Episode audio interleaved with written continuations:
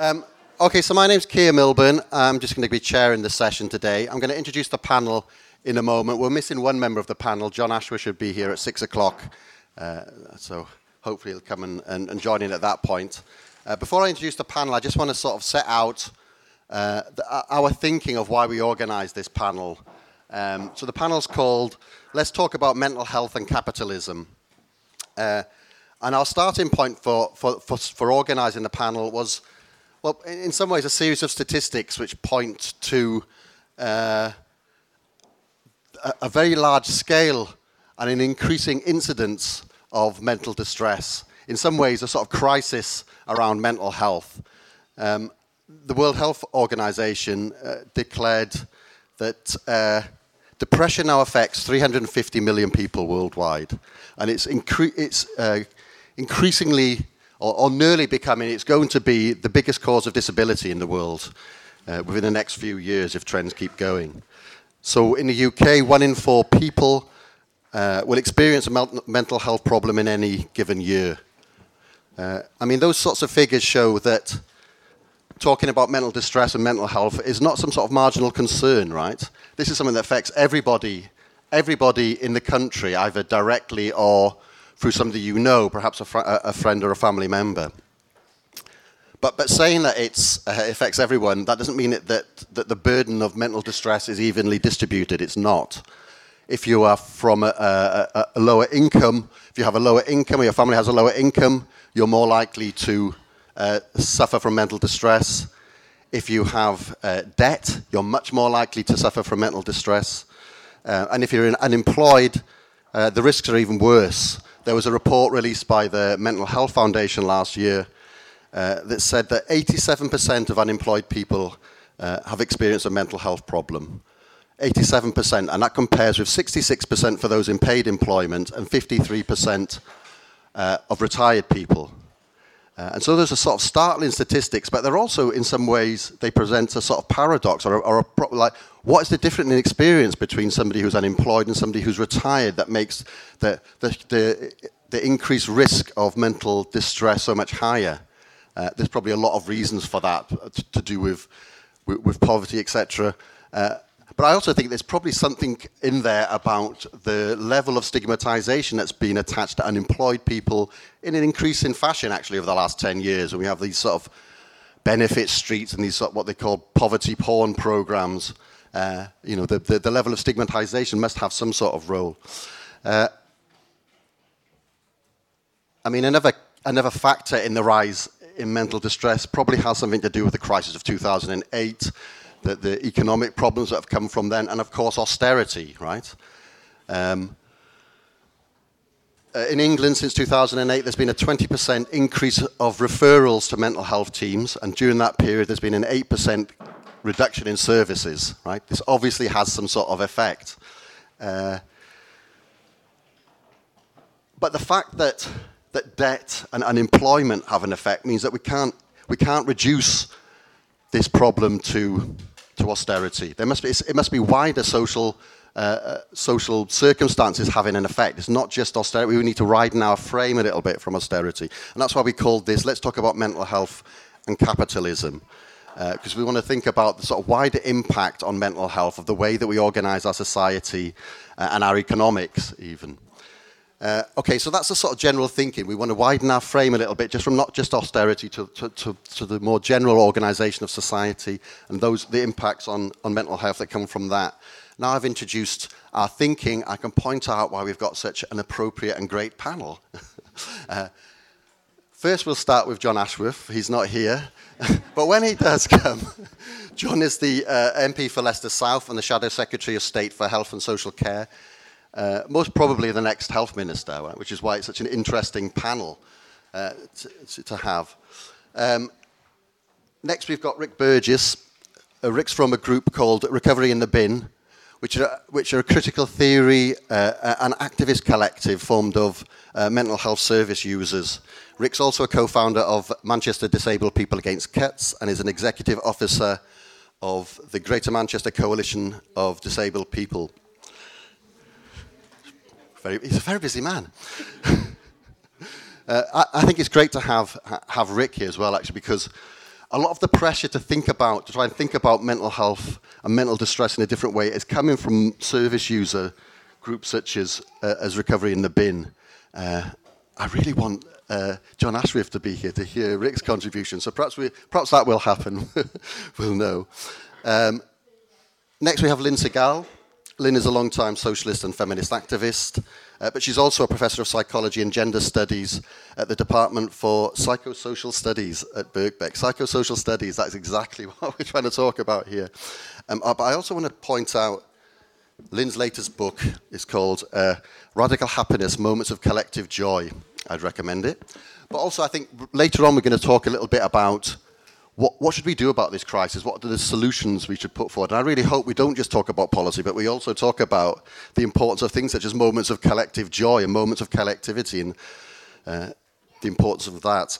Uh, and last but not least, we have Rebecca Winson, uh, who's an activist, an organizer, and a, and a, writer. She currently works as an organizer for the New Economics Foundation, previously been a trade union uh, organizer.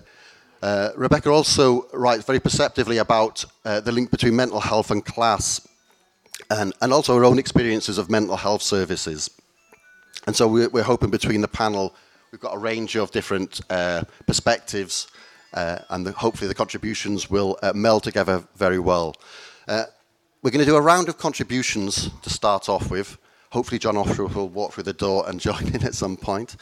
Uh, and the first round, I want to I wanna ask the, the, panel to talk about um, what's going on with this increased incidence of mental health. What's causing it? How, how's the best way for us to think about it?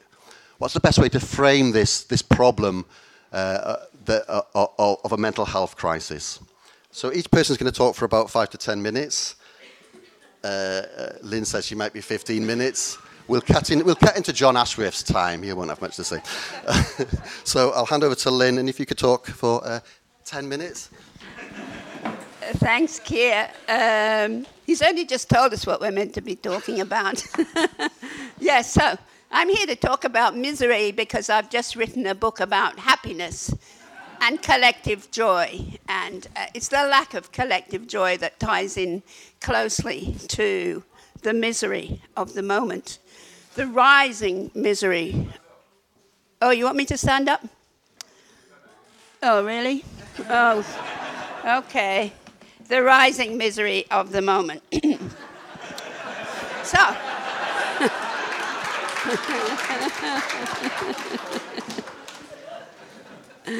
we need to talk about mental health. Indeed, can we stop talking about mental health? Because every day in our paper we can read about a new crisis. Young women cutting themselves up uh, 42% in the last few decades, suicides mounting mostly amongst young men, and indeed young people overall in Britain said to be amongst the unhappiness, unhappiest in the world. That's amazing, isn't it? I'm not quite sure how they gather these statistics, but you can find it in mind and from who and who, as that's the World Health Organization, as Keir just said, has said this is a global epidemic. It seems a particular epidemic in Britain, even more in the States probably, but it's a global epidemic said to be the second main epidemic, the second main disease uh, of the present.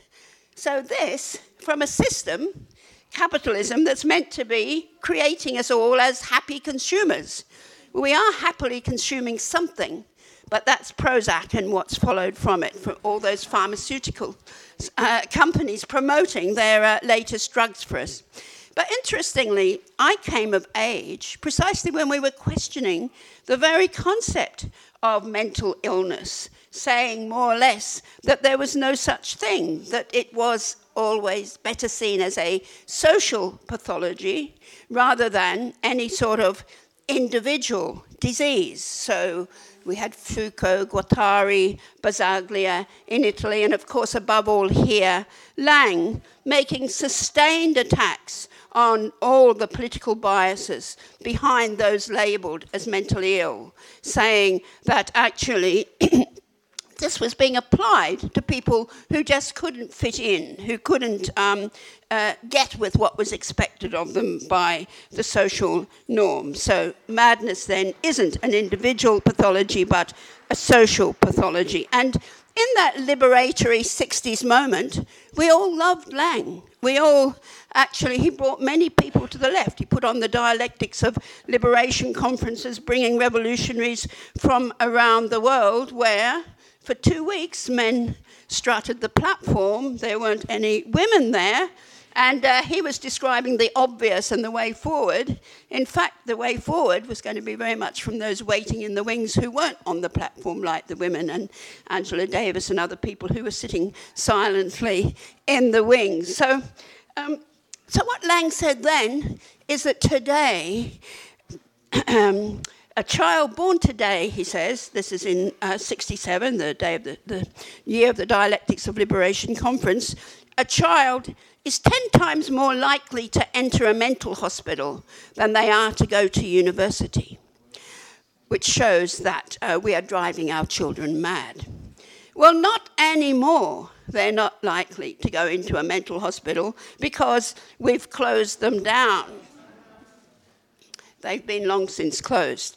Uh, and if they're going to go enter institutions at all, most of them are going to go into prisons. They're going to be incarcerated rather than find themselves in a mental hospital. And Laing couldn't quite get it right about capitalism. He said it's to do with our senescent capitalist system, which is just uh, collapsing all around us.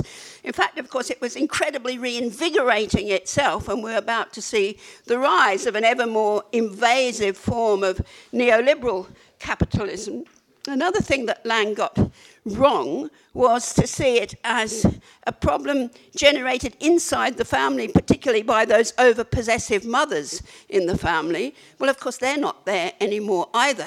They're all out at work. And just at this moment, when we're expecting more than ever the family and the community to take on the burdens of care for anyone in need of care, they're not there because we now have a two earner family, a gig economy, where the whole care system is in complete uh, crisis. So that today goes along with the mantras of neoliberalism coming along with uh, Thatcher and the fiscal capitalism that she represented, in which there's a complete contempt for vulnerability and dependency. All that is, is repackaged as pathology, as you know, not really doing enough to enhance your own value, to all the time uh, be looking after number one to make sure that number one is able to succeed. So it's hardly surprising then that um,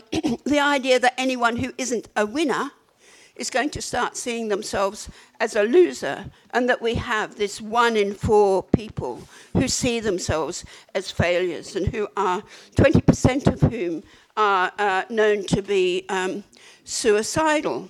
Now, politicians are aware of this problem. They're aware of the problems of rising stress, rising um, mental ill health. And Theresa May says she's going to make it a priority. How is she going to make it a priority? By removing bursaries from uh, mental health workers, by speeding up, if not abolishing, all the, the speeding up the way the resources for mental care have been operating, as well as um, uh, removing many of the um, public resources that had once been available for treating mental health. So we're living in a time which the radical geographer Danny Dorling describes as peak inequality. And I mentioned that yesterday. I don't know if people heard me, where I said what we're living in is the exact reversal of the promise of the welfare state. We're living in a society now where people are, can actually expect, if they're poor, to be worse off from cradle to grave.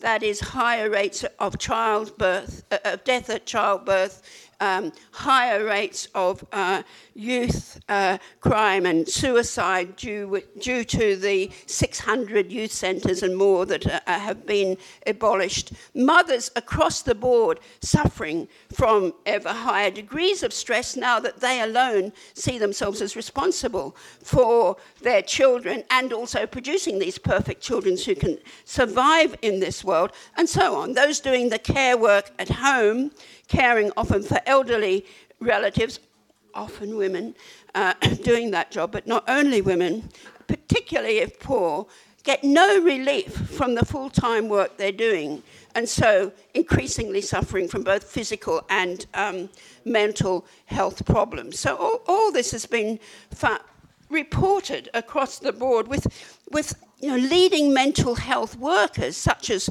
for instance, David Bell, who's one of the leading clinicians at the NHS Tavistock Portman Trust, although everyone I know who's worked there has been forced to leave because they just can't bear anymore not being able to provide the services that they think are needed there. He says that he has seen the most rapid deterioration in provision over the last 20 years. And um, he says we have taken an extraordinary step backwards in our attitudes to people with mental illness. They may no longer be labelled as mad. It may no longer be such a stigma, although it is a stigma, really, but not in a different way. They're more likely to be seen as lazy or inadequate or something like that.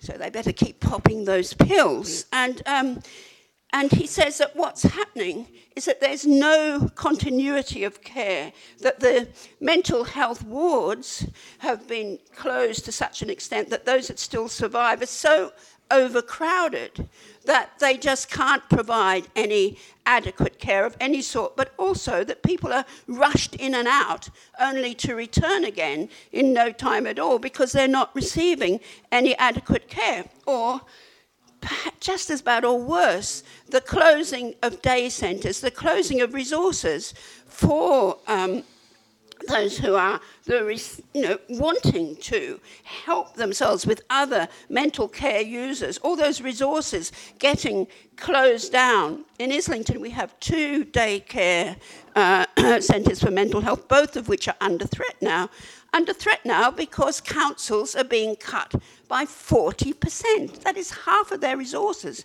exactly when the demands on them are probably doubling. So you can see the situation is just appalling. And as I say, it's totally appalling for those in need of care, and it's completely appalling for those trying to provide the care because they know they can't do it. They know they just won't. There's also no continuity of care because they get moved on, or if they're visiting patients, uh, clients at home, then literally some of them are seeing 60 a day.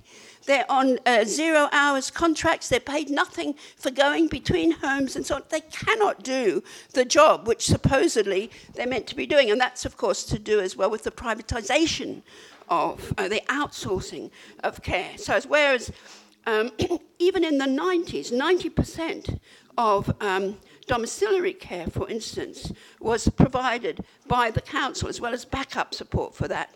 Now that's 10%. So these are extraordinary figures, aren't they? You know, people like um, Danny Dorling say things that are happening today would have seemed unbelievable just a few years ago. It's, of course, it's been building for the 30, 40 years since um, Thatcher and the rise of the right, but it's got a lot worse since the credit crunch, you know, since that coalition government actually um, started doing things, some of which, though, were pioneered by Labour in the outsourcing of care and the privatisation of care. So I'll wind up now just to say that whereas in the 60s and 70s it was liberation that we all wanted, today I think one of the key issues is the issue of care, and that that is sort of the politics of the moment, the politics of the moment that we can see in the politics of resistance, whether it's Black Lives Matter or, or working against austerity, working against homelessness, because as Keir said, those figures are overwhelming as to who is likely to be suffering the most stress and to be having the breakdowns.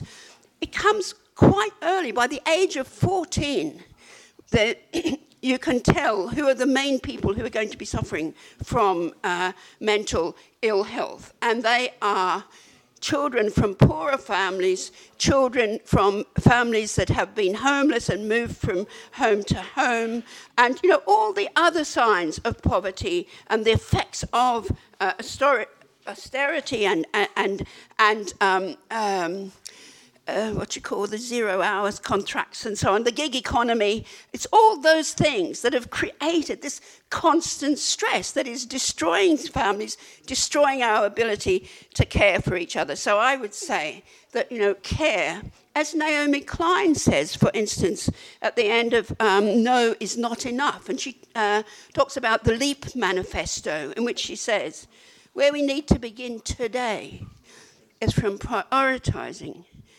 care for each other and care for the world. And actually, this links up entirely with green politics and the, the fact that we're all on a route to nowhere for our grandchildren unless we really do realize that the market is driving us all to destruction. So that's where I.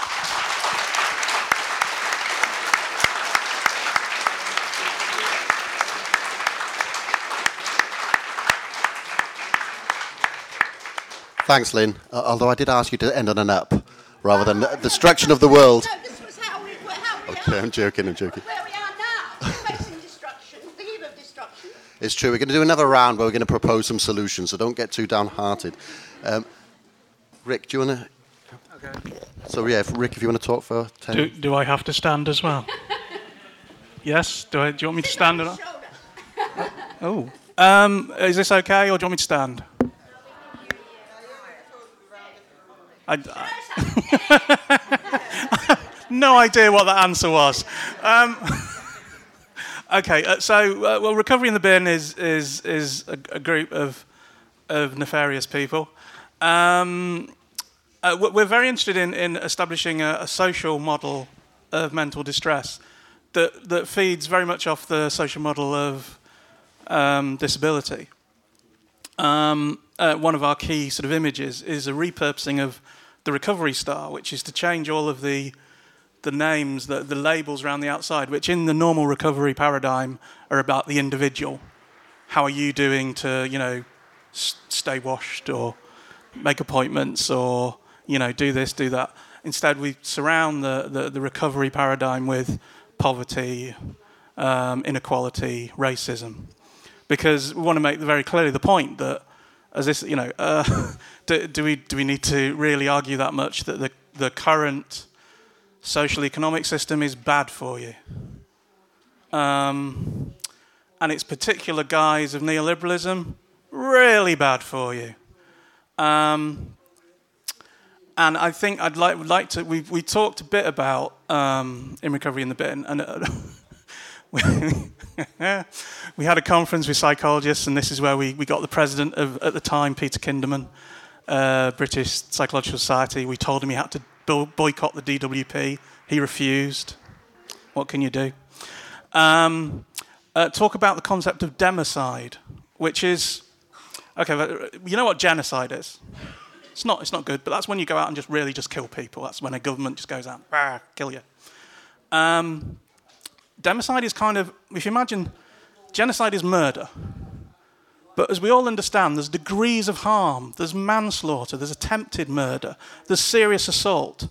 So we've got this kind of paradigm of where, well, the government's doing what governments do. Some of them sometimes do a genocide, but there's nowhere else in between. There's nowhere we can talk about that's licensed to say, hang on, this government is harming us. This government doesn't like us. This government is, is conspiring to get rid of us. In that grey area is where democide lives.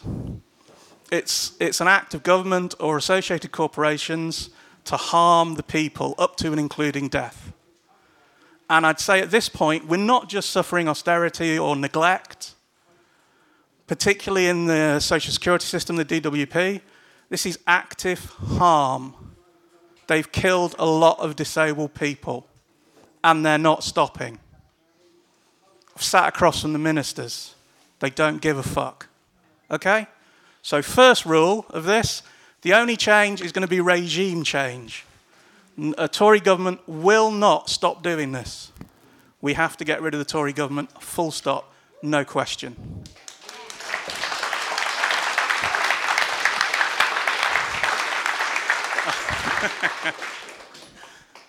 oh, that was, a, that was the speech for the Tory conference, damn it. um, other thing, uh, I'd just like to say quickly, I, I, think it'd be more interesting to like have everybody else talk and stuff and find out why you're all here, because this is fucking like full house.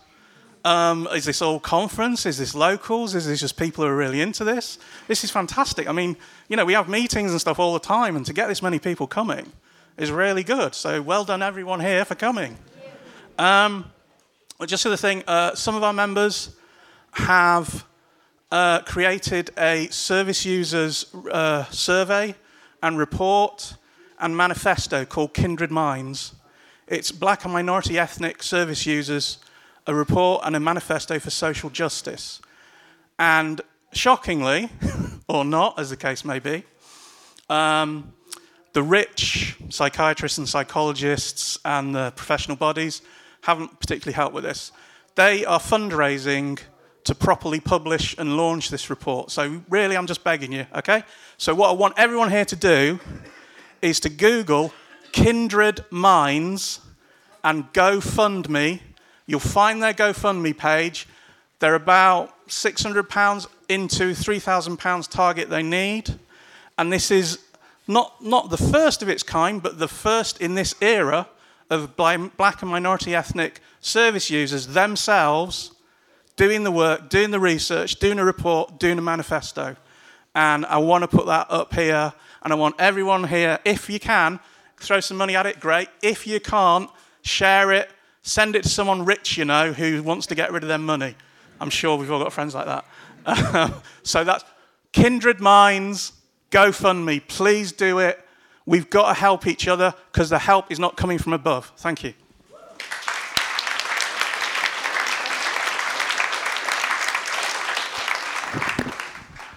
Thanks, Rick. That's, that's great. So, Becky, do you want to make your contribution? Yeah. Um, does anyone want me to stand up? Okay. No, that's fine, I'm sure. I know what it's like being at the back. Um, okay. Okay. Um, okay, so um, my background is in the trade union movement. I was a workplace organiser there been a housing and feminist campaigner. I uh, currently work for the New Economics Foundation as an organiser. Um, I'm a writer as well, although I don't do as much of that as I'd like anymore. Um, but I'm here today to speak less about my work and more about something I don't often speak about publicly, um, which is mental health, my experiences of it um, as a working class woman. Um, I feel really lucky and humbled to be on this panel.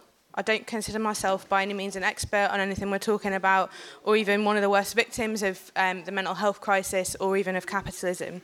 Um, but in my work, I spend a lot of time with those people who are, and more importantly, my friends and my family are undoubtedly victims. So I hope I do them justice today by speaking, um, and I also hope I manage to get my words out without losing my voice because I've got a horrific cold at the moment. So sorry if that happens. Um, I was asked specifically to give my thoughts on how class intersects with mental health, and I didn't really know where to start with that, apart from to say this. If you're working class, under this government especially, if you don't currently have a mental health condition, you're only one pay cut, one benefits cut, one benefits investigation, one eviction away from having a mental health condition, and you know it.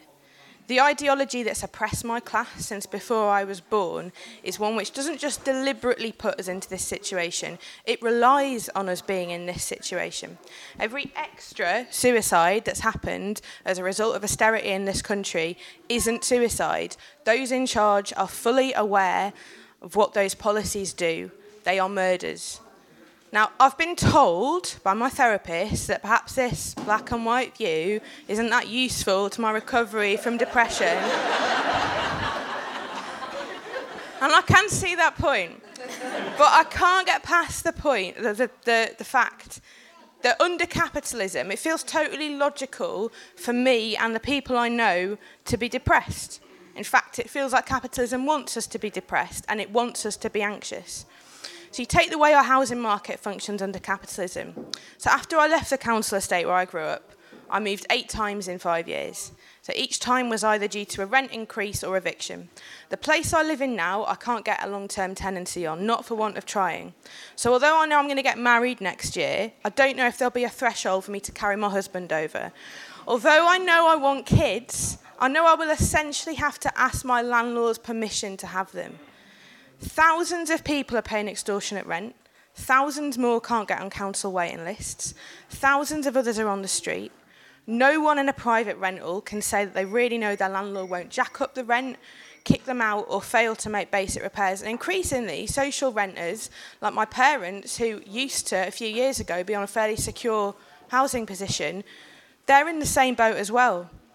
There isn't one single anti anxiety medication or cognitive behavioural therapy that I can think of which is going to put minds at rest about any of that. So, who wouldn't have panic attacks? And if you look at the workplace and how the attitude we're all forced into taking to it is essentially a list of depressive symptoms. No hope that things will get better, no pleasure or interest in doing daily tasks, no reward from them, no real connection to the human beings around you, no appetite to try and make things better, because what you're up against is so overwhelming, it's almost impossible to manage anything else. Millions of people are caught in gig economy or zero hours work, making millions of pounds for a few other people, earning a pittance themselves and being largely unable to do a damn thing about it. It is so difficult to get a phone call off my little brother and try and explain to him why he should have to get out of bed in the mornings and why he should try to do that when the job he's getting out of bed for works him until he's aching from his feet to his head and then pays him less per hour than it charges its customers for a meal. If society says you're not worth enough money to live on, who wouldn't feel worthless? So, when we've got an epidemic of insecure housing and an academ- epidemic of exploitative jobs, it's not that much of a surprise to me that we've got an epidemic of mental health um, conditions. I've lost my place now, sorry. Um, but our situation is so bad, not just because of the causes of mental health com- problems, but because of the way they're dealt with, which is to say they're not really dealt with, not for most people. I'm not an expert on the NHS, but I know this. I'm only currently getting therapy because a bunch of my friends got together and put money in an envelope and that allow, enabled me to pay for private sessions those private sessions, that therapy is not available on the NHS in my area. It does not exist. If you've got depression and you live in Basingstoke, there is no such thing as free at the point of care for healthcare unless you're on medication, unless you just want to be on medication. There's a woman who lives close by to me who's in a far worse situation than me. Her uh, kids were taken away from her because she's got severe mental health, she's got severe depression. She couldn't cope with looking after her kids. The NHS and social services couldn't help her cope. She got her kids taken away from her. She recently tried to kill herself because of that. She got put in hospital. There were no beds available to put her into a secure unit or anything like that. She was discharged to the same amount of care that she was getting before all of that happened cut after cut has put thousands of people in situations like this. But I do want to add, although I know that you asked us to end on a bit of an uplifting tone, my little brother was in a similar situation to that. He also tried to kill himself, and that was under a Labour government.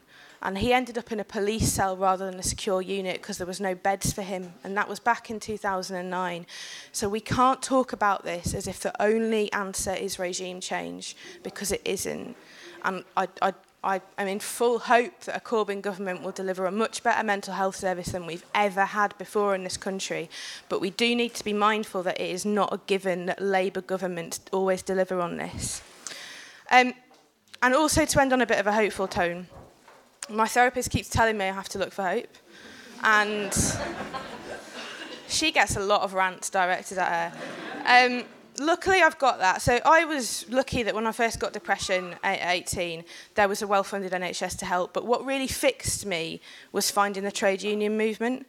So finding a part of society that really valued me, that valued others, that helped people, that was a communal space where working class people of all genders, races, nationalities, sexualities, abilities give each other dignity and respect that most of society doesn't afford us. That was brilliant for me. And I can remember it like it was yesterday. One of the first genuine smiles of my early 20s was when my branch secretary showed me our branch's really beautiful, intricately hand embroidered um, union banner and told me it was as much mine as it was the people who's created it 50 years ago.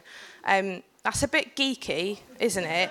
But I really believe that alongside a shed load of NHS funding and change to work and housing policies and more, that spaces that give people pride and hope and solidarity and general, general genuine control over the way they live their lives are the way to start fixing the mess they're in. And it does feel like we're part of a movement that's on the cusp of getting that if we just push a bit harder.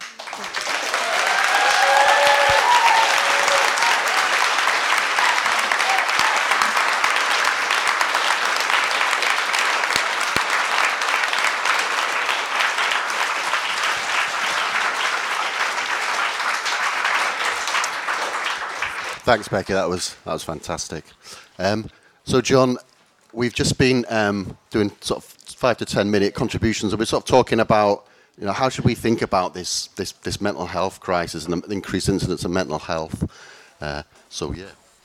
Yeah. Right. So. Um, well, thank you very much, and thank you very much for inviting me back to the World Transform to make a few uh, uh, remarks. I first spoke at the World Transformed last year at the uh, at the Brighton uh, conference on a similar sort of theme, addiction services and the impact that uh, those with uh, addiction issues in society and what support they're getting in society. And uh, we explored that a little bit with uh, Russell Brand a year ago. So it's, uh, and I may touch upon a little bit about addiction as well because I think there's a connection with what is happening in the crisis in addiction services with some of what the, dis- the discussion is about here. Uh, this afternoon. And apologies, I'm late. I am, as I'm sure you can imagine and appreciate, I'm running around doing um, uh, hundreds of different fringe events over at the conference and speaking at different meetings and so on. So, and uh, so I, I, I, I do hope you'll forgive me for my discourtesy in getting here so late. But I was determined to come here because I think you've hit upon a really, really important and crucial issue, which is the way in which our economy is currently structured is making us sick. And my ambition as somebody who aspires to be the next Secretary of State for Health and Social Care of the nation, uh, and hopefully that will come sooner rather than later if the Tory government collapse and we get that Jeremy Corbyn Labour government. But uh, that's what we hope anyway. And I'm glad somebody clapped and cheered that bit. uh, is look, there's lots which is wrong with the running of the National Health Service under the Tories. We know it's been cut. We know it's been uh, squeezed financially. We know it's understaffed. We know parts of it are being sold off and privatised. And all that will have to come to an end, quite, and quite rightly. I want to bring it to an end. That's what I've got to do. But if you want to improve the health and well being of the people who live in the country, you've got to do more than just fully resource and fully staff the NHS and have it all provided in house important as all that is, we've got to do some more fundamental things as well. Because at the moment, we are making people ill because we are running an economy which is increasingly about insecure work, zero hours contracts, uh, temporary work. We're running an economy where housing costs and lack of secure tenancies for people and their children is, I believe, contributing to an explosion in mental health problems. We're running an economy where we're grinding poverty and where working class people in working class communities are not only pushed from pillar to post constantly by the government bureaucracy, they are stifled at every opportunity as well. Whether it's from the restrictions on universal credit, whether it's from the restrictions on access to legal aid, whether it's cutbacks around certain um, supposedly ability related benefits, if I can put it in that phrase, where there is a prejudice actually against those with mental health conditions when, when, when uh, people are forced into quite undignified, inhumane in many uh, circumstances, assessments by Capitas of, of, of the world. And you can see across all these different areas of the public sector, and there'll be many others that I'm sure many of you all want to raise in the discussions and contributions. You can see how the way in which the way in which the state, as it is being run on, on an austerity and neoliberal agenda, and the economy more generally, is contributing to this huge explosion in mental health problems, ranging from anxiety and depression, and we've heard some very uh, incredibly moving testimony on that, to some very, very serious problems at the other end. We are living in a society where I think something like 800,000 children at the moment are uh, living with some mental health problem and not getting any of the support and care that they deserve. Because one of the most disgraceful cuts that I believe this Tory government have implemented is actually the cuts to child and adolescent mental health services, the cuts to eating disorder services. Um, uh, the fact that if you are in a mental health crisis or an eating disorder crisis as a young woman, and uh, it affects young men as well, but it does proportionate, it tends to be more women, but there are men who are affected by this. You can often be sent 300 miles away because there are no beds available in your local area. If you're in a mental health crisis or an eating disorder crisis, being sent 300 miles away for sometimes um, a far away Scotland. I've not got anything against Scotland; it's a very nice country, but you know, sent very far away from your friends and family. That is no way to treat someone who is in crisis and needs support to be sent to the other end of the country on their own, lonely, not knowing what is going to happen, uh, and so on. But because of the deep cuts to child and adolescent mental health services and the broader cuts to mental health services generally across the board, that as that uh, story or that uh, example is not uh, an atypical example. It's sadly a very, very typical uh, example. So we have got to do something, and it is about putting the funding in, and it is about rebuilding child and adolescent mental health services. It is about stopping certain uh, uh certain tier one and two, tier two child health services being handed out to private private providers, private contracts We're just interested in profit, not interested in providing a public service, like the Virgin Cares and the Sercos and all these lot who are getting more and more children's health contracts. It's about ending that, and we will end that if we get into government. But it's also, I believe, about a major expansion of, public, uh, of mental health services in the country. 70 years ago, Aneurin Bevan created the National Health Service. The Labour government uh, created the National Health Service. And I do take your point, is that you cannot rely on Labour governments to resolve these issues because for 70 years, mental health services have been neglected by governments of all uh, political persuasions. And if you actually look back to the speeches that Aneurin Bevan made at the time, and it's all about hospitals, it's about community health, and some of the words some of the descriptions that, that were used in them days would be considered quite offensive today. I mean, he didn't mean to be offensive. He was a, a child of his time, if you like. But I think it does indicate and remind us that when the National Health Service was created, this area was not give, didn't wasn't given the priority and probably didn't have the broader understanding of the issues anyway, which is why it was never given priority. But the consequence of that is that throughout 70 years, mental health services have never really been given proper support. But when we see the, the explosion in mental health conditions in, in society, I think expanding mental health services is, you, is, if you like, the next frontier of NHS policy. And it's one in which we have got to really get a grip of, and we've got to go to the, uh, the country whenever that next election comes and be able to say, actually, you know, we're not going to have uh, young people sent 300 miles away. We're not going to have young people treated on wards which are supposed to be for adults. I mean, I've been to a mental health. Uh, I've been to many mental health um, uh, providers, hospitals, residential hospitals. I tell you, I mean, they have had no investment. You know, I've gone into hospitals where it is literally they are like something off the um, you know you know when you see the sort of um, things on the tele- you know t- t- television like series of what you know what they were like in the 70s or something like that because of a lack of investment some of them are really quite appalling and that lack of investment has creates an environment which doesn't help you recuperate and uh, uh, uh, and hel- doesn't help you be cared for. Actually, reinforces um, uh, uh, many of the issues that uh, are concerning you and facing you. And also, what you are seeing as well, because of the way in which the pressures of austerity or neoliberalism, or just, just, or just the way in which the economy is working, because of the pressures that people that puts people under, it means we're seeing increasing numbers of people using different substances to essentially self medicate. But we know if that is the route that you go down and you self medicate, uh, you can get yourself into some very, very serious problems. And that's and I talked about that here last year, and I, and I know this for myself. I know it from my own personal circumstances because my dad was an alcoholic. He used to self medicate. He was a working class man, low wage job, uh, trying to survive in this world that we're in. And he was an alcoholic. That's the way he got through life. He, and he, I mean, he essentially drank himself to death. He died um, because of his alcoholism, and he never got any help and support. And that that was he died. He died eight eight eight years ago.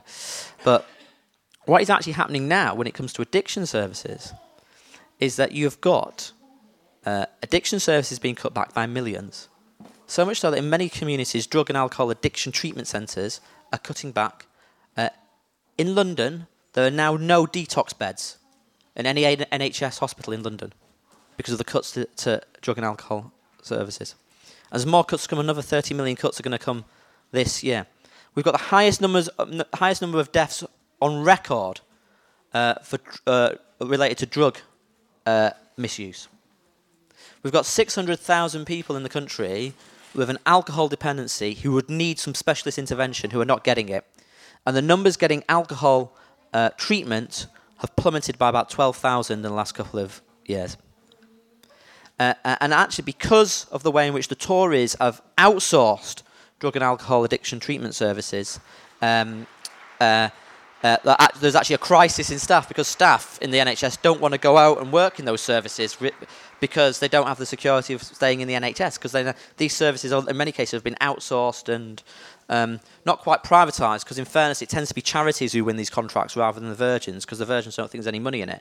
But nonetheless, it means that if you work for the NHS, you want to stay in the NHS family, earning an NHS pension and so on. So you don't want to go and work uh, for the charity because your, your, your job security and your pension is, is worse than if you'd stayed in the NHS uh, family. So there's a real crisis in some of these services which are that should be which are there not only to support the most vulnerable in society, but are, su- are supporting the most vulnerable in society who are really affected by the way in which the economy works and are trying to deal with the pressures, the economic pressures they are under by uh, going down the road of um, self uh, medication.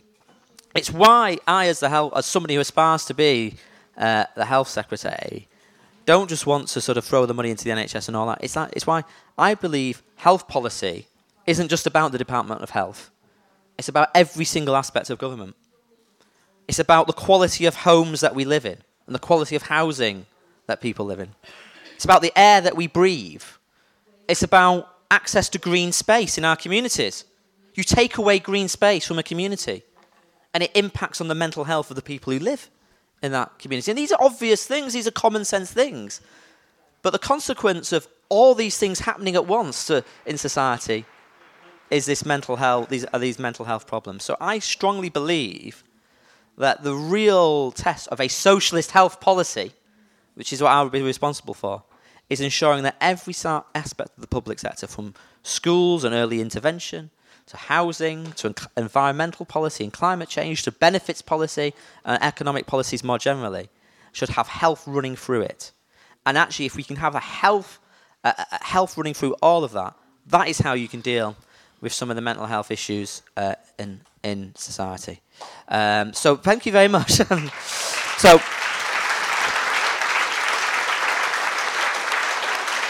And and I just want to just finish on a broader point because I was very struck by your point about you know things that didn't work on the Labour governments.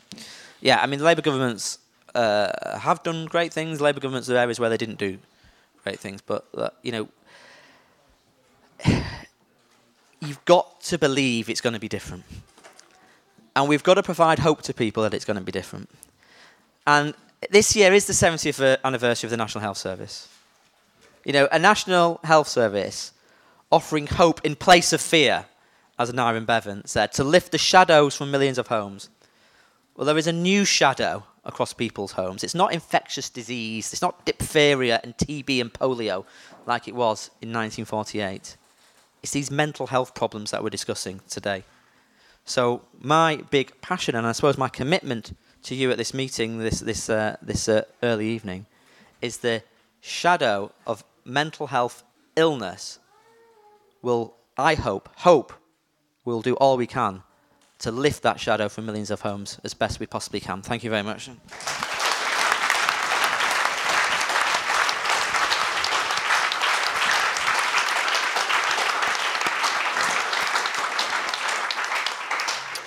Thanks, John. That was great. Um, I want to go out into the audience soon, but I just want to, to ask the panelists uh, to make a couple of a couple of comments about, you know, potential solutions. We've actually heard quite a lot about potential solutions from John already, but the, the way we may think about, you know, how do we address this, not just in the short term, but, you know, leading into the, into the longer term?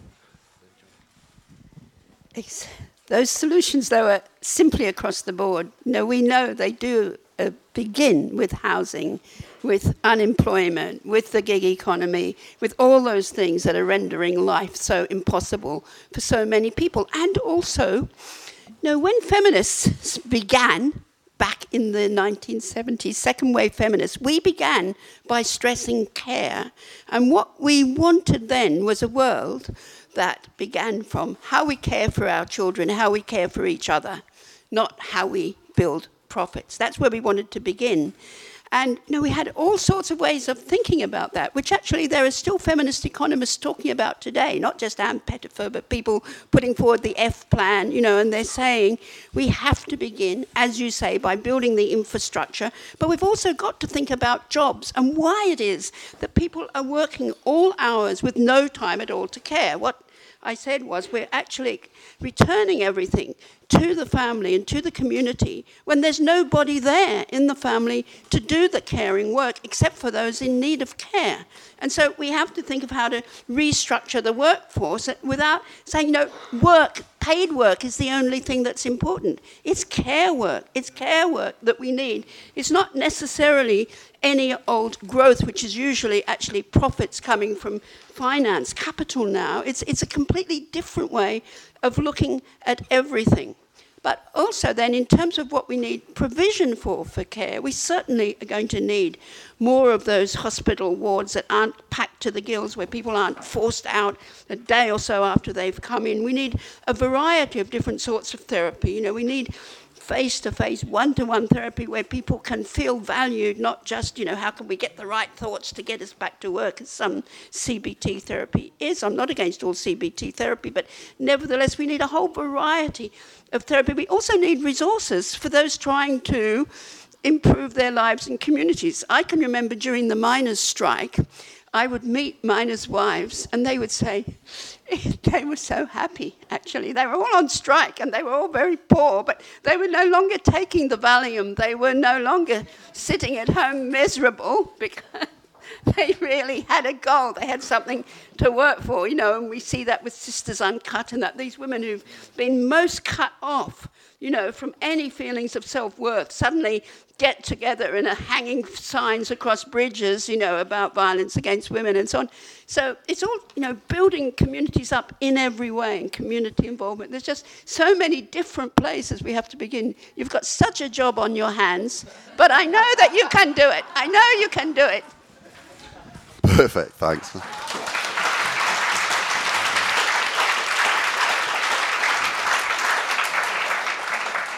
Uh, Rick, do you want to um, just make a few comments? And, and, feel free to sort of address whatever people have said, etc. Sorry, I'll stand. I didn't, didn't hear. Um, the person that needs to read lips, would you like to move up closer? Is it easier then? Okay, I'm sorry I didn't. I didn't know. you didn't miss anything, really. Um, I just, you know, there used to be a department called the Department for Health and Social Services. Now, I think that's actually what it needs to be again, including social care. No part of that should be punitive, no part of that should be moralistic, and no part of that should be implementing universal credit. That is how you change things. And there may be someone here responsible for those kind of things. Who knows? Um, but that would be uh, really helpful because we can have aspirations, we can have words, we can even have more funding for mental health, but while this persecution through the social security system goes on, you just, you're just throwing money into a fire. You've got to put that fire out first. That's killed thousands of people. needs to stop. Thank you.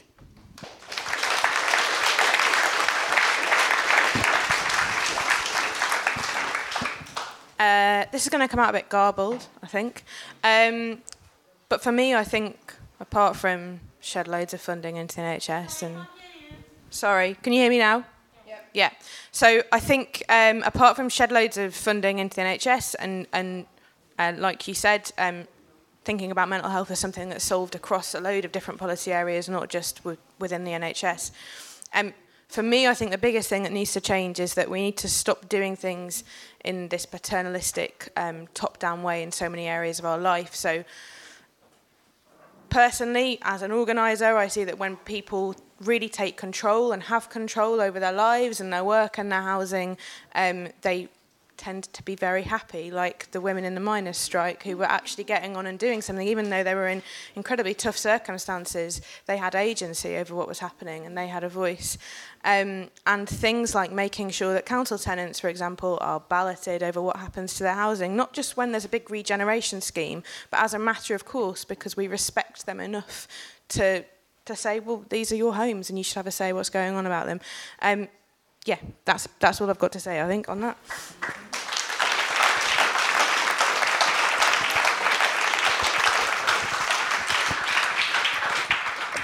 John, do you, want to, do you want to respond to that, or should we go into the audience? Just two very, very quick responses. Um, uh, I, I'm um, immensely flattered that you are um, w- wanting the, my department to become even bigger with more expenditure. Um, um, I, um, I'm not. I wouldn't. I'm not responsible for uh, universal credit, but I think you, uh, it is a good point. I mean, you know, I talked about Bevan. The reason I'm going on about now Bevan because it is the 70th anniversary of the NHS. Um, but you know, Bevan was both Minister for Health and Minister for Housing, because that government recognised the connection between health and the conditions in which you live. And I actually think being Minister for Health and Housing has a rather nice ring to it. But um, uh, but uh, um, uh, but y- y- you know they understood that. Uh, um, on the other point about this sort of uh, lack of agency and uh, you know your your beautiful lovely anecdote about the women the wives on the miners strike I mean that is right I mean and it it, sh- it should be unsurprising. I mean, perhaps we think about it now in a more medical sense or a clinical sense, but throughout, throughout uh, socialist thinking for the last 150 years, this is a this is a, a lack of agency, the sense of alienation from uh, uh, uh, what you produce is something which we should be very familiar with as socialists and in the Labour Party. So it's not. We've always known about this. We have perhaps haven't characterised it in a medical sense, but we've always understood the impact it has on individuals. And I think you, and I think if anything, what we're seeing in society now actually reinforces the analysis that we have had as socialists for uh, uh, you know for 100, 150 years or so. So so I, what do I take from that? I take from that confidence that our arguments are being demonstrably shown to be the correct ones, but actually take the confidence that the tides of history are flowing in our direction, and actually, therefore, what we therefore need to do if we if our analysis of society and the economy is correct, which I'm absolutely convinced it is, then we just need to fully understand what is our uh, correct response to that, and that is about completely changing the way in which we run the economy and using the public sector to intervene in all aspects of the economy for the for the good and for the better of people's working and living conditions.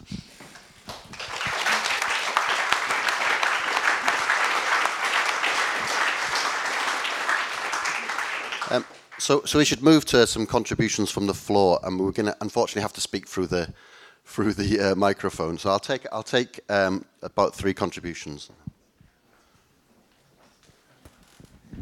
Um, one of the issues that hasn't come up today um, is the mental health of those people who suddenly had the ground cut from underneath their feet when their pensions were taken away from them. They, there must be the most awful mental health crisis brewing there.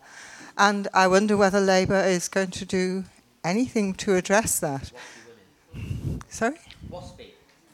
Yes, not ju- it wasn't just the women. I mean, men are also affected by working for years, hoping and planning for often release from dreadful jobs and a time to to just be themselves for a while, and suddenly it's gone. And that I, I'm one of the lucky ones. I, you know, the shelf dropped away just after I got my pension, but you know, it something has to be done about it. Can I just say, um, you said the tides of history we hope are flowing our way. But I think, you know, we really have to face how bad a situation we're in. You know, that 90% outsourcing of care, it's going to be a huge struggle to get that back. I mean, we are in a much more brutal space than we were when I came of age in the 60s, 70s, where we were demanding more and more democratic control and more agency and so on. But actually, for the last 30 years, we've got less and less and less. And, and those, you know, finance capital in, in its tax havens has got its hands on so much. You know, it's right in there, in our bedrooms and kitchens and, and, and, and schools and so on. And it's it's going to be a hell of a struggle through the courts and elsewhere, isn't it, to turn that tide around to actually get sovereignty for the state. You know, all this EU nonsense about sovereignty. Our states have so little sovereignty, our local governments have so little sovereignty, we have so little control over the resources they're supposed to be supplying. It's, how are we going to do that? Do you want me to? Yeah. I mean, um, um, well, I mean, I'm an optimist, and you've got to be an optimist. And we haven't won anything as a Labour movement without struggle. Now, I don't want to. I don't want to sort of be sort of uh, uh, glibly dismissive of it because because your concerns are well made. When you look at the sort of the, the way the economy we will inherit, we will inherit uh, an economy where right across the public sector, so many contracts have gone out. Uh, uh, uh you know, well, in the in the NHS, I'll I'll inherit huge number of hospitals be, built on built on PFI contracts, which are paying out billions, often to firms firms set, uh, in based in tax havens and so on. So we're under no illusions that uh, uh, that, it, that any of this is going to be uh, easy or straightforward or could be delivered overnight. You know, if anything, the, you know, it's it's going to take a bit of time, and we have to maintain people's. Um, confidence and uh, uh, um, you know not and hope that people are, are patient with us not because we're not getting on with it but because some of this is so complex it's not going to happen within the first few weeks weeks or months but we're absolutely determined to make the changes we need to make. And I think actually you know obviously people can have people will have arguments about the the, the, the timidity of previous uh, Labour governments, and I'm not I'm not one to go on about you know go look look back in that sense, you know, but I do think what is different today is that public opinion I think has shifted quite significantly on a lot of these types of issues, and I think public opinion, the public wants us to be radical and more interventionist than perhaps they did 20 years ago. I really do think there has been a shift. And, and, and that is why, for example, we had such an extraordinary election result. Yes, we didn't form a government, but, you know, when we came out with a set of policies which were very interventionist in the economy, they really did capture people's imagination and excitement. So I think, although yes, it will be a struggle, and yes, it will be time consuming, and there will be uh, setbacks along the way, I am ultimately an optimist, and I think we can get there in the end.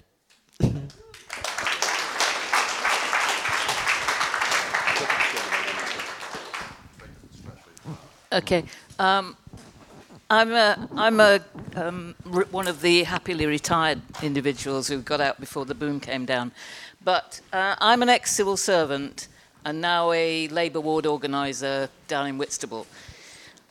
I think, taking out what John just said, if we, if a radical Labour government is going to succeed in the face of the most enormous problems, one of the ways you could start to do it is by doing it differently we must not have the same top down, Whitehall knows best that we had for, well, the whole of the post war period. If it's, it's going back to your um, women and the um, miners' strike. When, when people are involved in the things that they care about, they will take problems and they will take they will understand issues because they're doing it themselves it's not stuff that's being done to them the, the next Labour government must do it differently. It must be community based, not Whitehall based.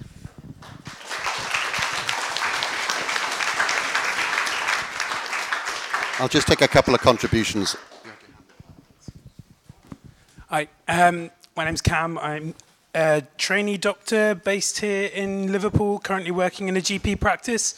Just wanted to make two quick points based on things that have been said. The first was actually about the role of charity. I think there's a really interesting case study on how regressive charities can, can be uh, as part of this outsourcing sourcing Good, process and also how the Labour Party have been involved in that. So uh, in Essex, um, huge, huge parts of their budget um, have for mental health. Uh, the services have actually now been given to Mind, the charity, and the charity have been uh, putting forward a strategy uh, given to them by Lord Darzi's policy unit, Lord Darcy, who's a Labour MP, and their strategy for, for slashing the costs is essentially to get rid of all the paid skilled mental health workers and to make people's families and friends do the care work for free, which is disgusting. Um, Testify! And the other thing I wanted to say, just to pick up on your point about control, um, the points at which I have seen people's mental health transition uh, from a position of disempowerment with absolutely no hope to a position where they can move forward is the point at which they have control over their life. And I think collective control and collective joy is the main way to do this.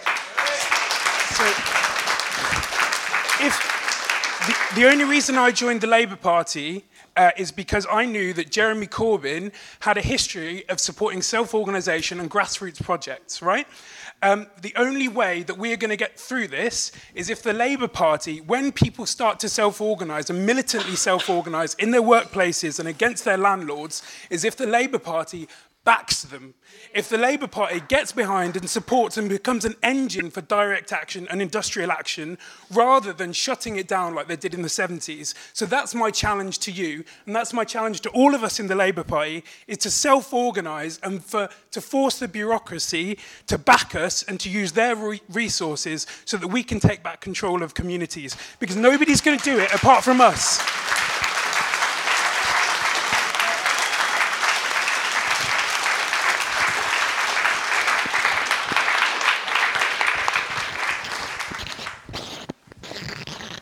Hi, I'm involved in teaching, um, and I just want to say it's very good to talk about control.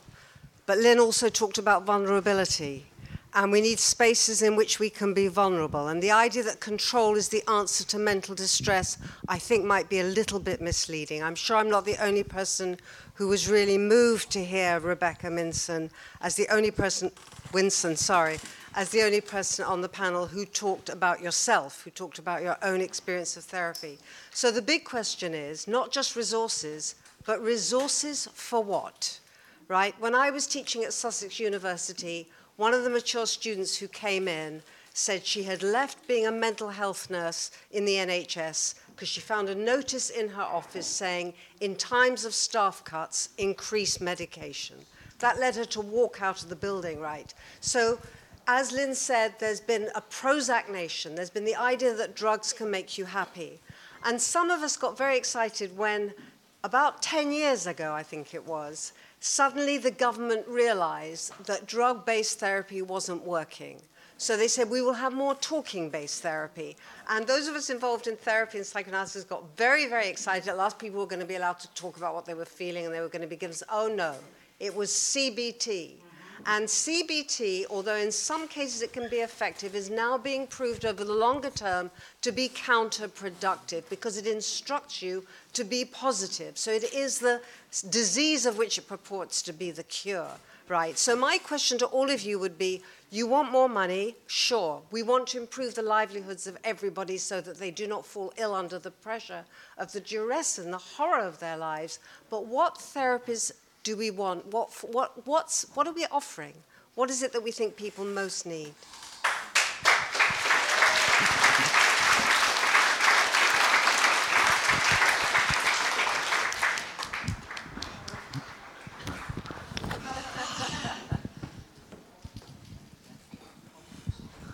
I wanted to ask how the panel feels about um, I suppose they would be considered to be holistic or complementary uh, mental health therapies, um, not just talking therapies, but also things like arts and music and sport and things that can be considered um, sort of therapeutic in a complementary way to the sort of conventional medical model of uh, psychiatry and psychology. Uh, I'll just take I'll take one more contribution and we'll go back to the panel, have a round, and then we'll come out again, hopefully.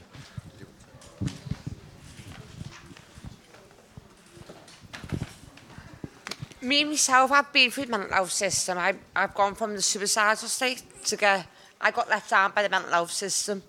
At first, I was very angry and aggressive with them because I thought they failed me. But now I look at it and look back at it and think, am I, they're under crisis just as much as what we're under crisis, the professionals are in crisis, as well as the service users are in crisis, and it's how we deal with both of them, because you hear about all the professionals now we were getting anxiety, depression. we also hear about all the service users that are suffering it. The only way to do it is like, it took me about three years to turn my life around, as well as just being in a wheelchair at the same time. But I overcome it, and it was hard and challenging. But the way I looked at it is, I can't change the fact I'm in a wheelchair, but I can change everything else. But that's what we need to look at, is what can we change ourselves?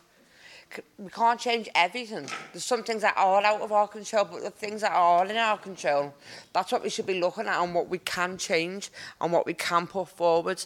In mental health hospitals, what backwards, which I worked out the other day, is you've got artificial lighting, which is going to cause depression. It's like the winter blues at night. So it's like they're wanting us to be depressed. Because if they're giving you, in the winter, we get the winter blues for no vitamin D. But if that's the case, they should be giving, prescribing vitamin D medication into the clinics instead. But they're not. It's a vicious cycle, and I've seen that many people who have been here, being let down, being failed, and bounced back. I'm one of the lucky ones where I broke the system myself. no help, no support, no nothing. I broke it myself through pure willpower and being, there you go, get on with it. And having the choice to accept acceptance. And you've got to reflect to move forward and time's one of the biggest healers.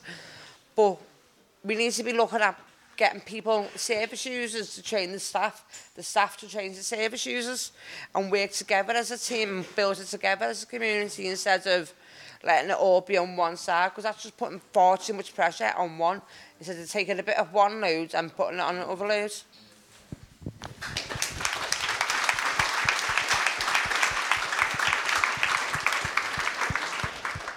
Let's go back to the panel now. I mean, there's a lot of contributions there. You probably can't respond to any of them, but um, I, I, I want to start with you, actually, Rick, seeing as you had the mic. If you've got, if you want to respond to some of the, the comments. Oh yeah, well, um, well we uh, very much um, in recovery in the bin. Uh, like if it works for you, um, it's, it's your your choice, your your view of, of what helps. In the same way, we're not strictly no diagnosis or pro diagnosis. Some people prefer to have a diagnosis, some people don't. But it's what works and helps you. So in terms of complementary therapies, things like that, and you know, expressing yourself in art yeah, it won't work. For, if it works for you, though, it should get and it should get supported and respected. And and you said it, you, you, what you actually put forth was was a perfect kind of version of the, the social model of disability. There's some things we can't change, our impairments we can't change, but we can change the society that disables us.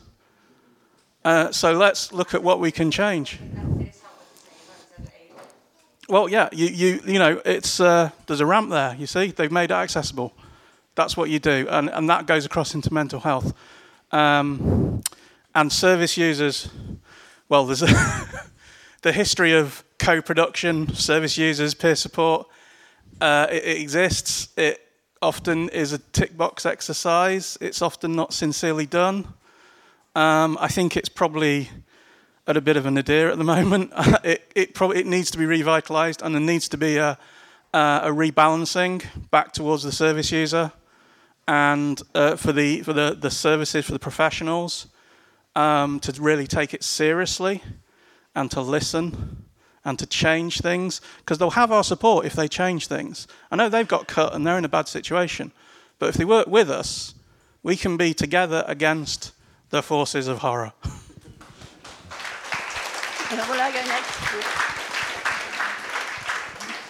Yes, well, the forces of horror have been growing for some time, and that is that neoliberal rationality that it is every person for themselves. You know, that's really what Thatcher won and what Blair didn't really try to turn around. So there's something around stressing individual agency that's very important and stressing the community that's very important. And indeed, that is when people started working around mental health. At first, they were springing people from the mental hospitals. I can remember that. That was quite important. Then you got MAD, Pride, all these things are very important, organizing from below, organizing together.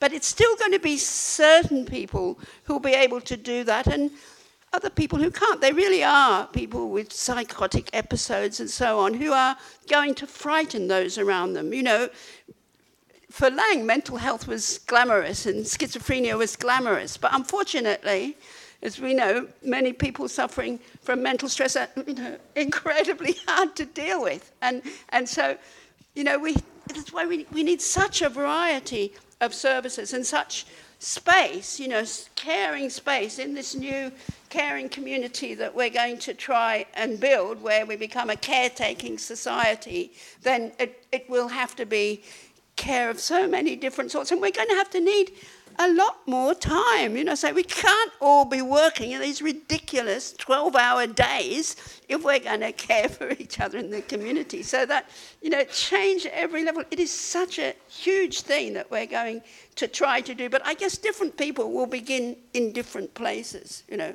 with the community activists being supported and with different varieties and spaces for prolonged care. I mean, what's so wrong with the mental health provision now is it's so fast. You know, that's what um, uh, David, forgotten his other name, was talking about, who works at the Tavistock. That they're just in and out, there's no continuity, you know, and they need space. That's exactly what they need to see the same people, to gradually gain confidence because they have no trust. I mean, that's what a psychotic episode is. You have no trust in the world at all. The world be- seems a hellish place and, and, and you're surrounded by demons. So there's got to be time for you to realize those people around you aren't demons, they really are trying to help you. So, you know, a lot of different sorts of provision are going to be necessary. It's, it's a huge ask, but uh, we're going to keep trying.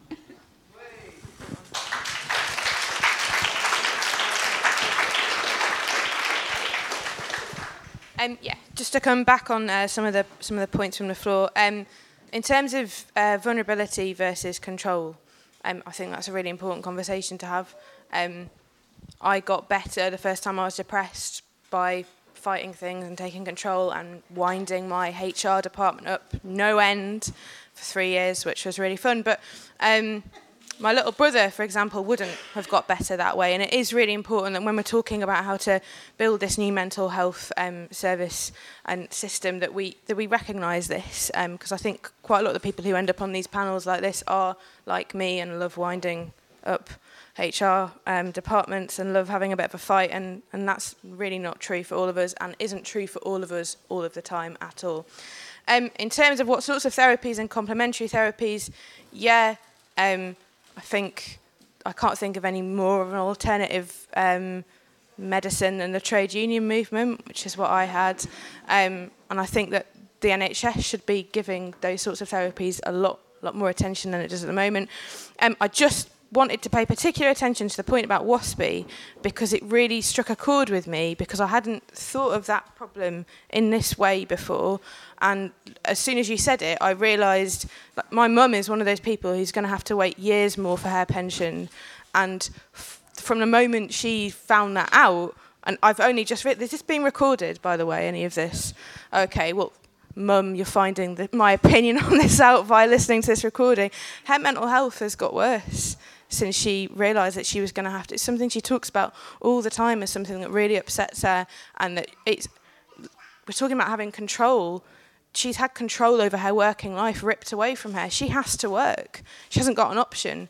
Um, I can't think of a much worse situation to be in. And I, I don't actually know what Labour's position on this is, so it'd be really good. We, I know we, we're heaping department after department on you, so I know you might not be able to give a very detailed response to it, but really good to hear about if there's any sort of plans for Labour to make provision for these men and women. Um, so thank you.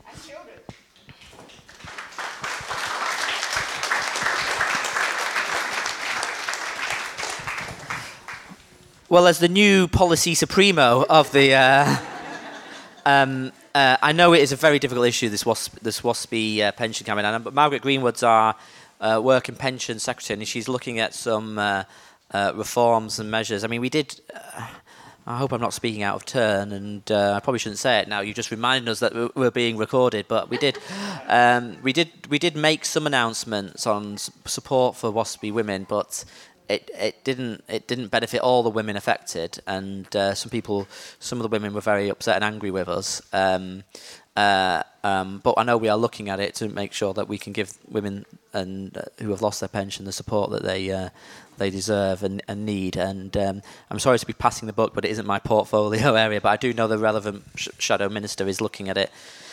Um, very, very carefully. I mean, these are all, they were all good questions, and I suppose I mean the theme running through this is, I think, sort of la- lack of agency. Sort of, I call it um, alienation, to use a term which, as you know, is familiar to those of us who've studied our uh, socialist history, uh, and I think that speaks to the gentleman. I don't know if he's still here, yeah, yeah, um, over there about are we going to support people who self-organise? Then of course we should support people who self-organise. The uh, the stifling of people is what, as I think, is leading to some of these some of these problems. But it's also to do with the way the economy is structured as well, which is why we have to have a big interventionist uh, agenda and why we absolutely desperately have to do change things. And but just think about the economy and think about what we value or what the economy values and what it doesn't value. And then when you think that through, it, it should be it's unsurprising that we have to tackle and confront these issues or these problems. I mean, uh, there's a, the, a way of putting it is the way that actually Bobby Kennedy put it in 1960, whatever it was. And I can't quite remember uh, the quotation exactly. But he said something broadly along the lines of even if we abolished uh, material poverty, G- we'd still be we'd still have our GDP measurements, which measures pollution, measures the guns that we manufacture, it measures the uh, the nuclear warheads, it measures because he was talking in the 60s cigarette advertising. It measures the violent TV shows that which persuade our children that they want to buy uh, replica violent toys. But it doesn't meas- measure the health of our children. It doesn't measure the quality of their education or the joy of play or the beauty of our poet- poetry or the integrity of our public life. And he was right. Because we have had such an emphasis on GDP, economic growth, quite understandably so. And we sometimes have neglected, or always neglected, for many, many years, the importance of some of these spiritual things, some of these things about agency, uh, some of these things which are about what it comes goes to the very soul and heart of what being a human being is all about. And I think we've got to get that back into some of our public policy uh, discussions because if we do, then we will build uh, that socialist uh, society. Because, of course, if you will recall from your your studies of Marxism, you will remember, and again, I probably haven't got the quotation exactly right, but an era when you can uh, uh, uh, hunt and fish in the morning and read Plato at your leisure in the evening. We've got to get back to giving people uh, uh, uh, leisure again and support again, and that's surely what it's got to be all about.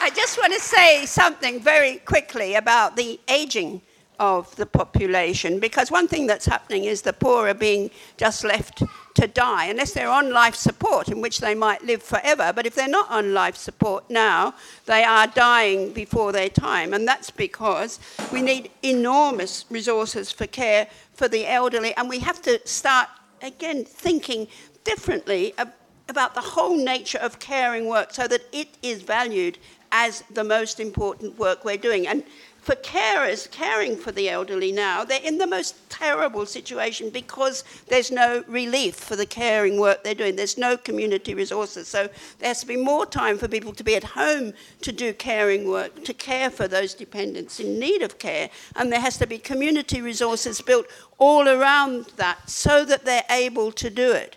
Because that's what's just simply disappeared. As, as the demands like the demand of an aging population is there. There are, all sorts of ways we could address it.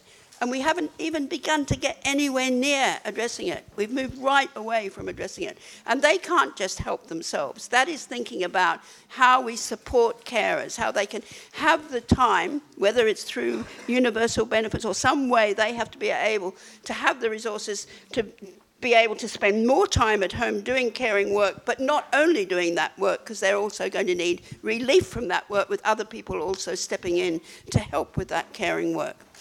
So that seemed important to stress.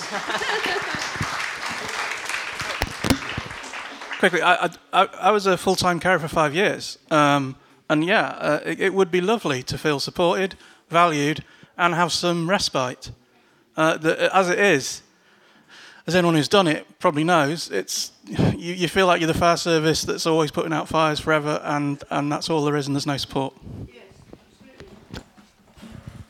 Um, so we'll just take. Um, ooh, that's the wrong microphone. Uh, we'll just take a couple more comments. We basically haven't got much. We're running out of time. Um, so you had.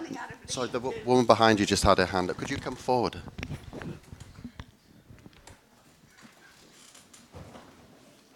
Thank you. My name's Teresa. Can I just thank you and congratulate you for mentioning about the BME community because if you don't interrogate the narrative properly, you perpetuate the, the issue.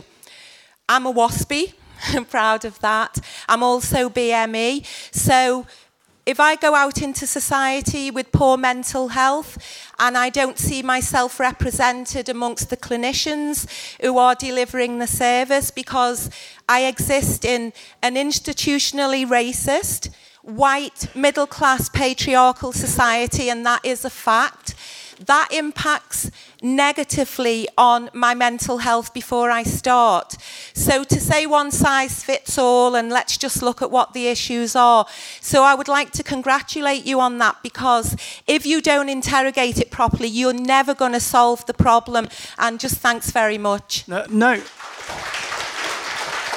No need to thank, but what a wonderful opportunity to say Google Kindred Minds GoFundMe give them some money or share it with people who can. Thank you. I will just have the last comment from this one. I'm a, I'm a CBT therapist and a socialist CBT therapist. And I, I just wanted to say that actually, if you have had that experience of CBT, you probably haven't had CBT. So I would maybe ask for another therapist, really. Um, one of the, the comments, I've got a lot of things that I wanted to say, but I'll try and keep it short. I did work in an IAPT service, and year on year they had they did um, a study of the therapists working within those services about their own psychological health. And I think the 2016 survey 50% of those workers had regular feelings of failure and 50%, around 49, 50% met the, the, their own scores, you know, the PHQ-9. I don't know if anyone's come across that, but it's a depression score. 50% also were, were showing up regularly on those scores. I think um, one of the issues that we need to address is the competitive society that we have because all workplaces have become like a 1970s car factory where you're constantly battling against targets. Doesn't matter, you know, where you work. It's actually the same things we, we see. And young people now, the, the cost of their failure, you know, when pe- you think about young people going to university, the worry about failure and letting down parents is a massive issue for young people, which um, is also feeding into anxiety. But I do think we have some socialist answers. I think there already is a really good socialist model of mental health, which, which is about us using all of our knowledge. And therapy is not competing against each other, but actually blending the best things that we know from medication and psychological therapy. And I'll say no more at another time.